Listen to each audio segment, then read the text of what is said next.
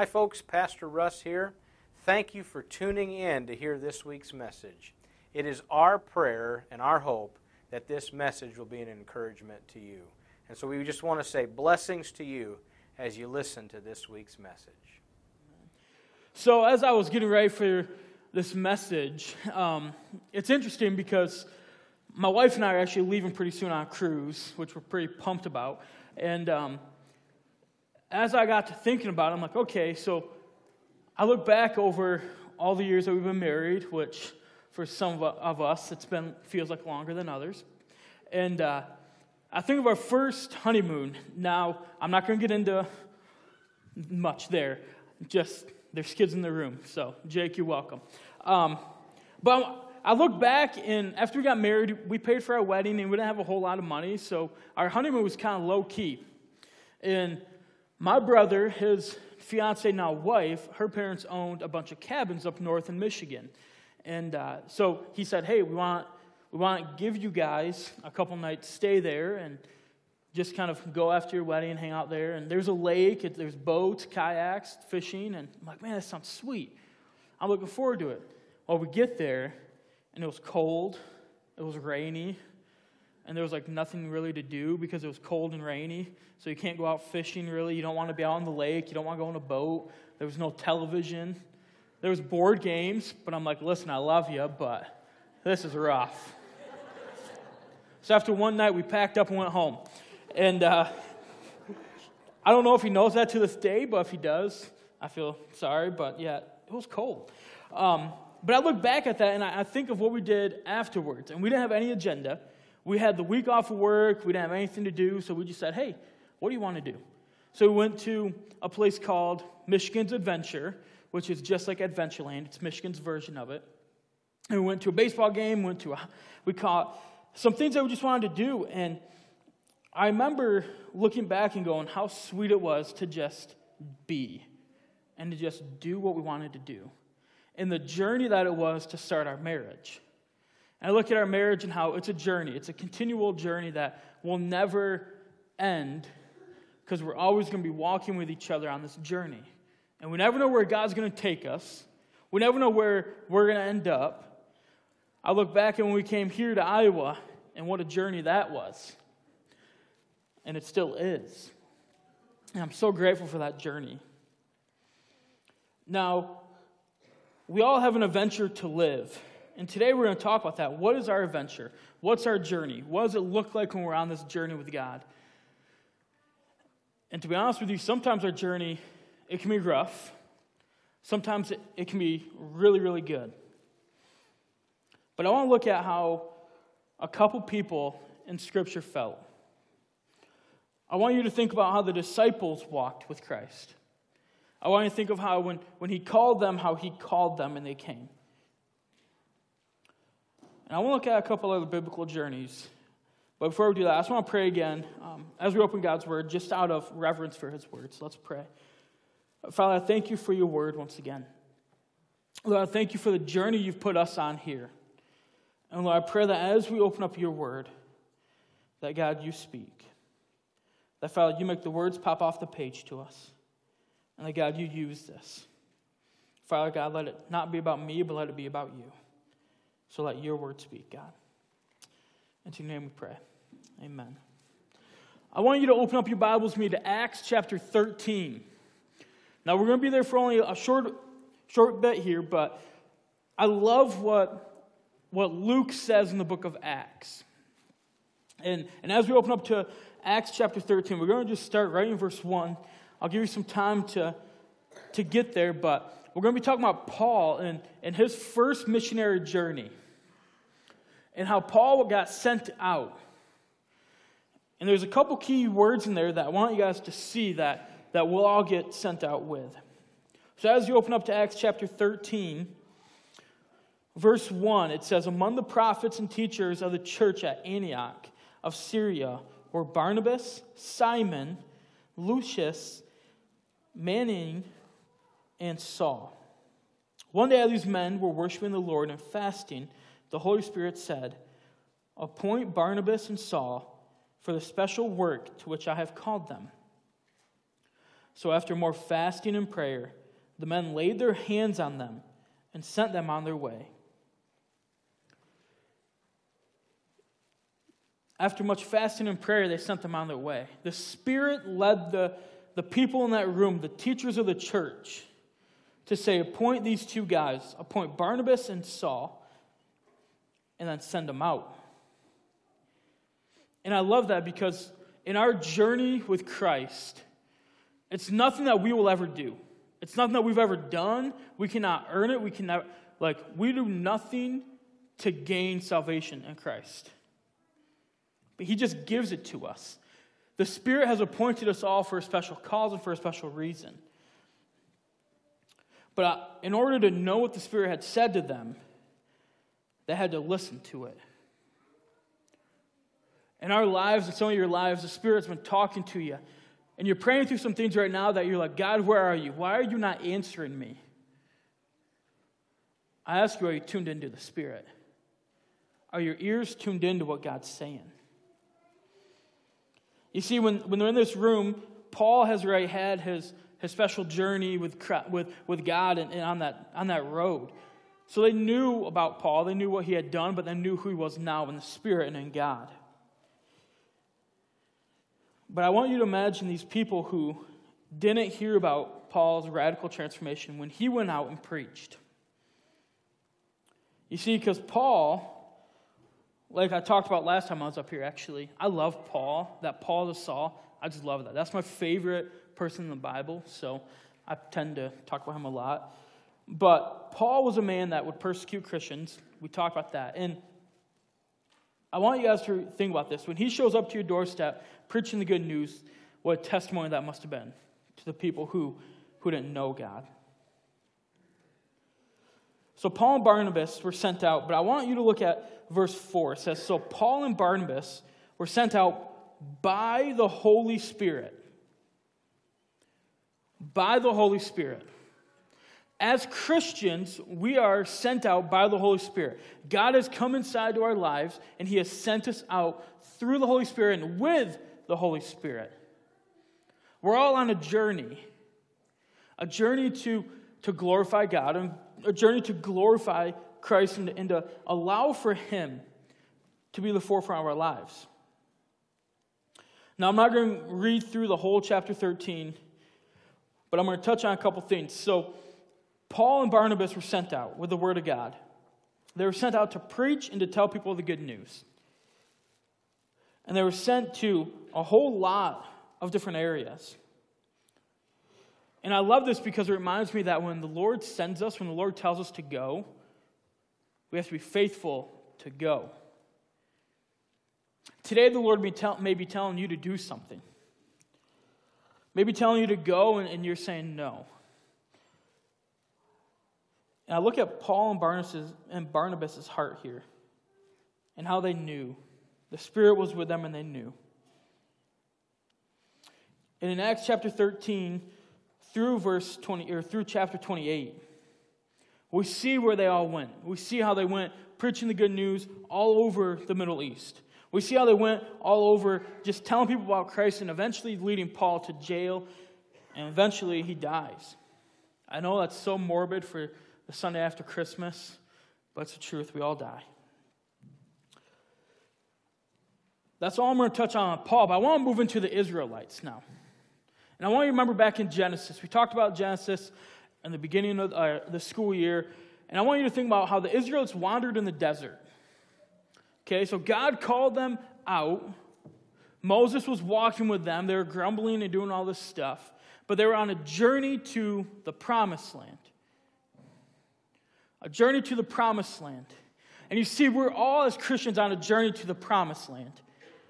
And that promised land is what? Heaven. Yes. I'm so glad we got that. I was like, man, if the kids have to shout it out, we're failing as pastors for you. No. But heaven, we're on this journey towards heaven. And, and I think of, on my journey, what I want to be known for. And this message is entitled What's Your Journey? But I was wrestling with that, like journey into 2020, vision 2020, like, you know, the catchy 2020 stuff. But it didn't work for me. I'm not a catchy guy. And But what's your journey? The journey you're on towards heaven, what are you doing along the way? What are you doing along the way on your journey? And how is God shaping your journey? Because the Israelites, while they were traveling through the desert, they didn't know what was ahead of them. They knew it was a promised land, but they didn't know when they would inherit it. They didn't know when they would come to it. And you see, God had them on this journey, walking with them, guiding them, shaping them. And for us today, we're on that same journey. We're on that same path. God is shaping us, He's molding us, He's working on us. He's helping us to see what we need to see when our eyes are closed and when our blinders are on. The disciples, when they walked with Jesus, they were walking all over the Middle East. And, and yesterday, I, I had a couple guys over in the morning for a meeting, and we were talking on how they literally walked or took camels or donkeys or other animals, but they didn't have a motor vehicle to hop in with nice, warm, toasty seats on a cold morning. They had to walk. And I want you to walk with Jesus. And we see the disciples walking with him. And we see how, as they walked, he took them to different spots and how he showed them who he was. And our journey with Christ is the same way. As we walk with him, as we, we go with him, and as we sit in his word daily, he takes us to different parts of our lives. He takes us to different things in our lives that need to be changed. He starts calling out things in our lives that are about us and not about him. And as I was preparing for this message, I was like, man, God, what is stuff that I need to work on? What is stuff that I can do to make my journey stronger with you? Because you see, there's a, a, misconception that pastors are perfect, and I promise you we're not. So I'm going to just get that out. Like, we struggle too. Some days, yes, it is hard for a pastor to even get in the Word, but we know we have to. And that's okay because we do but we, it's a daily, daily journey. And I think of the disciples when they woke up and like, all right, Jesus, where are we going today? And as we talked a little bit about just resting in that video, the pauses, I wonder if the disciples ever just took that pause and that step back and said, Jesus. Like, I'm walking with Jesus, the Messiah the chosen one. I'm on a journey, a path with Jesus. And so are we. And in your weeks, I wonder do you take time to just sit and say, Jesus, where are you sending me today? What are you telling me to do today? And if you don't, I encourage you to do that in this next year. Jesus, what are you telling me to do? Where are you telling me to go? Who are you telling me to speak to? And just sit and rest in Jesus. Now, we talked about a couple people who, who have walked with Jesus and walked with, with the Lord who have said, okay, I'm going. But there's one very important person that I think we all can relate to. And it's a childhood story. And I, I look back over over the scripture and I see Jonah. Jonah and the whale, and how Jonah was told to go. And what was his answer? No. And I think that's us. I think that's a lot of us. God tells us to go. Hey, go talk to your neighbor. Hey, go invite them to church. Hey, that person at work that you don't really like, go talk to them and just tell them that you love them. No, God, I'm good think that's us. I look at the golf tees and the golf balls out there, and man, it excites me to see how many tees are being planted, how many seeds are being planted in people's lives. And I wonder are you willing to go even when it doesn't make sense? Are you willing to go when, when you feel like God's saying, no way? Like when God's saying go, and you're like, God, no, no way, I can't do this. I'm not strong enough. I'm not smart enough. I don't know your word good enough to go and be a missionary. And I have a acquaintance, sort of friend. Uh, he, his son was in the youth group years ago that we uh, were a small group leaders in, and him and his wife actually heard God say, like, I want you to go, I want you to go and be missionaries. And he was the tech director of the church, and he said, No way. God, I can't do this. No way, God, I can't. This isn't me. And they heard God say, You're right, it's not you, it's me. So go. And now they're packing up and they're going to be missionaries. If God interviewed in your life and said, Go, what would your answer be? I look back at traveling with my grandpa, and I love him. He's 94 years old, still alive and kicking. And uh, I look back at when we used to go on family vacations and how we didn't have GPS, because yes, I am that old, and all we had was a map. And whoever had the map would, could steer the car either in the right direction or the wrong direction. And I remember traveling with my grandpa because he was always one that wanted to drive and be the map holder. Now, for you young kids here, a map is like a big poster board, essentially, you got to hold and look at. And you have to hope that you know how many miles about you have to get to where you got to go. And do they even teach how to use a map in school anymore? No? Ah, that's a shame. But I remember my grandpa one time, we were traveling and we were going from Grand Rapids, Michigan up to Mackinaw City. And I remember this because it was kind of terrifying. Like, are you sure you know where you're going, Grandpa? Yes, I've been there hundreds of times. My grandma was like, We've been there once. Like, All right, sounds great. And I remember because he taped the map to the window next to him. He couldn't see out the mirror and it went from here up onto the windshield. And I'm like, Grandpa, are you sure you know how? Yes, we're fine.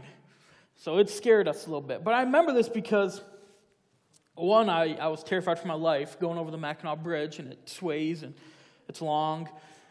But I remember going, Grandpa, how can you see out of the windshield? But you see, out of his stubbornness, and we actually we ended, we ended up getting lost, by the way. So just to kind of add that in there.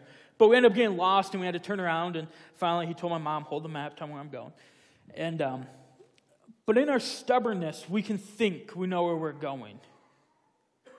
In our stubbornness, we can sit there and hold the map to life and say, "I got it, Jesus. You just sit back in the passenger seat and relax." I got it. I know where I'm going. I look at some people in this room who, who planned their course for their life and who God intervened and said, No, that's funny. You want to be that? I'm calling you to this.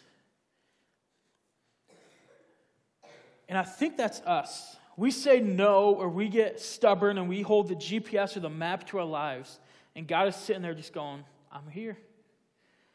I know the plans I have for you. I know where I want you to go and the blessings that await you there. Will you let go of the map? And will you let me take control? And on this journey called life, it, it's never about us. It's never about where we want to go or how we want to do it. It's always about God and where He wants to take us. It's all about Him holding the map and Him driving the car. And for some of you, if you've taped that map over the windshield and you're the one driving, I beg you to just let go. Take that map down and give it over. And watch where God takes you. And I encourage you to be free in that, to know that He has you on a journey that you may never understand.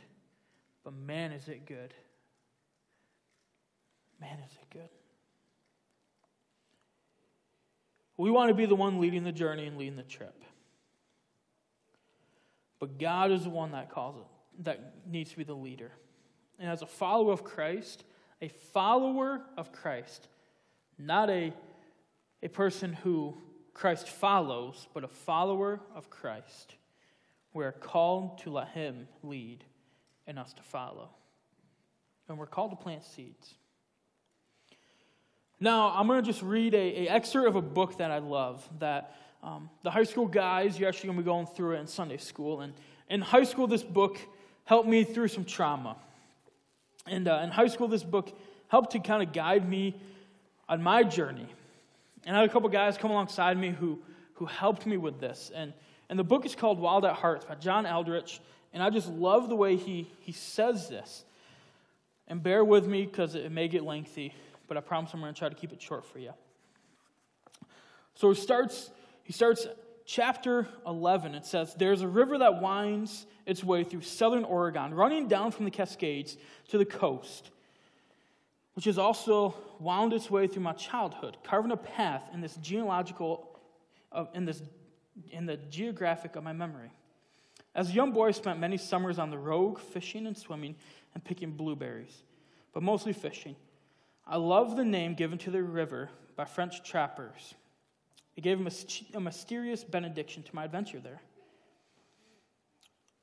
I was a rogue on the rogue.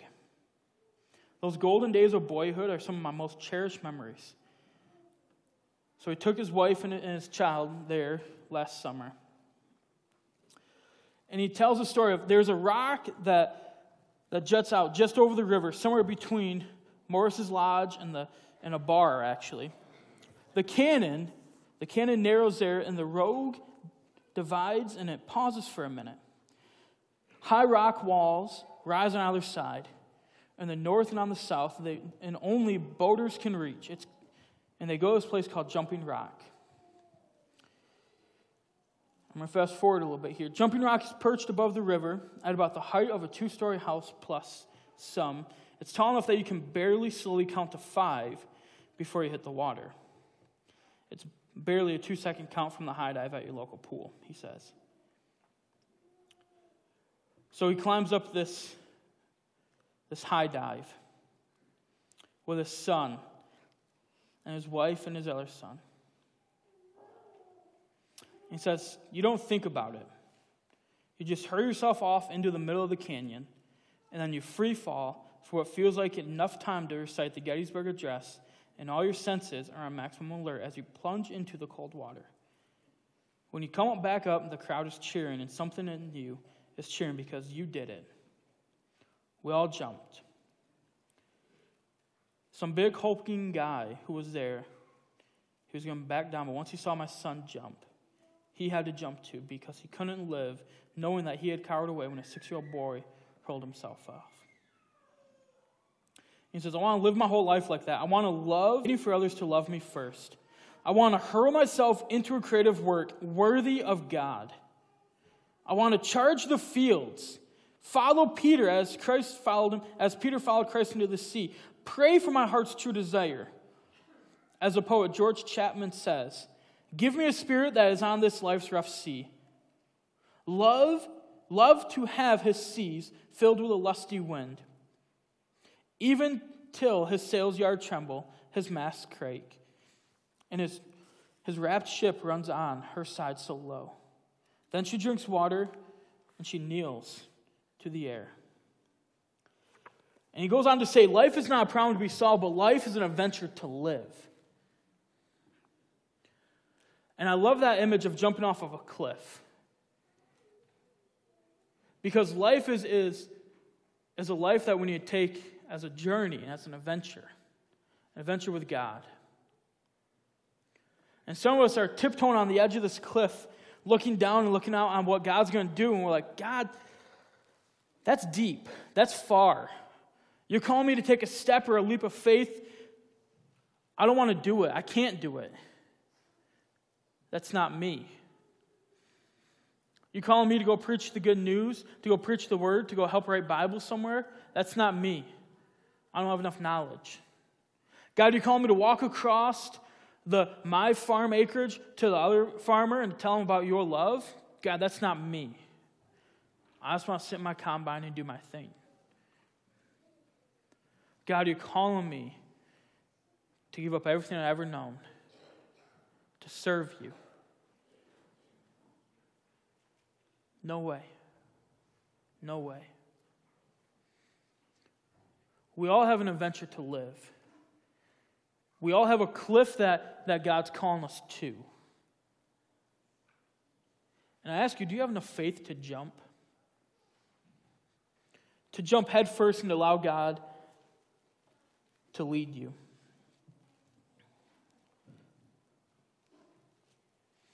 Romans 8:14 says for those who are led by the spirit of God are the children of God.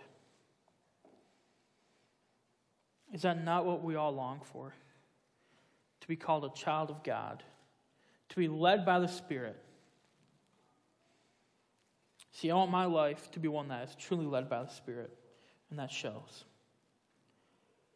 I want to leave you with this. In, in Acts chapter 1, verse 8, it says, But you will receive power when the Holy Spirit comes on you, and you'll be my witnesses in Jerusalem and all in Judea and Samaria, and to the ends of the earth. If you have received the power of the Spirit and are not witnessing to people, then are you truly using the Spirit and the power of the Spirit that God has given you?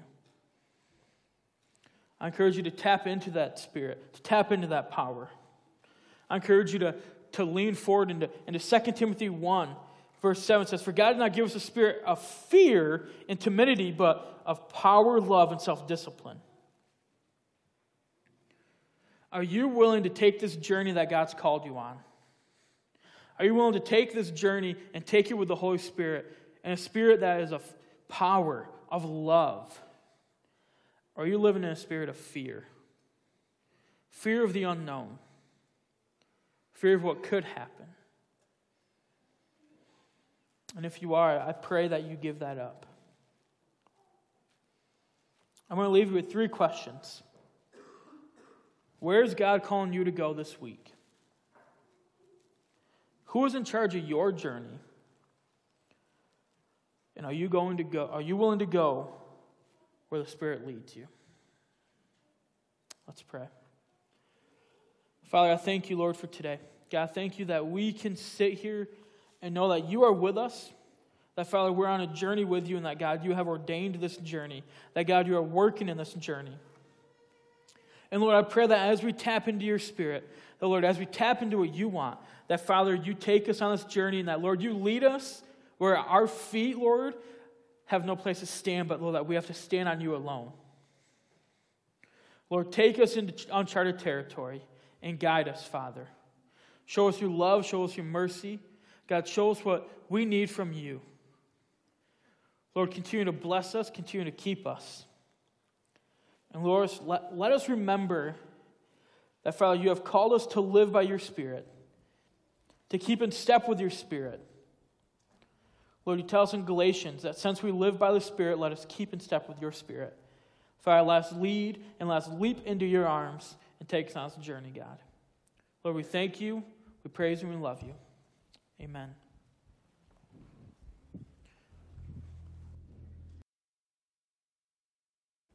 Thanks for watching this week's message. It is our heart to follow up with people if they've responded to something that God did in that message. One thing we want to note is if you just gave your life to Christ and you prayed that prayer at the end to receive Him into your life, we want to send you this free resource called Now What? And this is a journal that comes with the Bible, and it's designed to help you grow and take the next steps in your faith journey. If you're interested in receiving this free resource, we encourage you to simply reach out and connect with us here at the bottom of the screen. You'll see you can email us or you can send us a text message. Simply text believe to the number that you see here on the screen.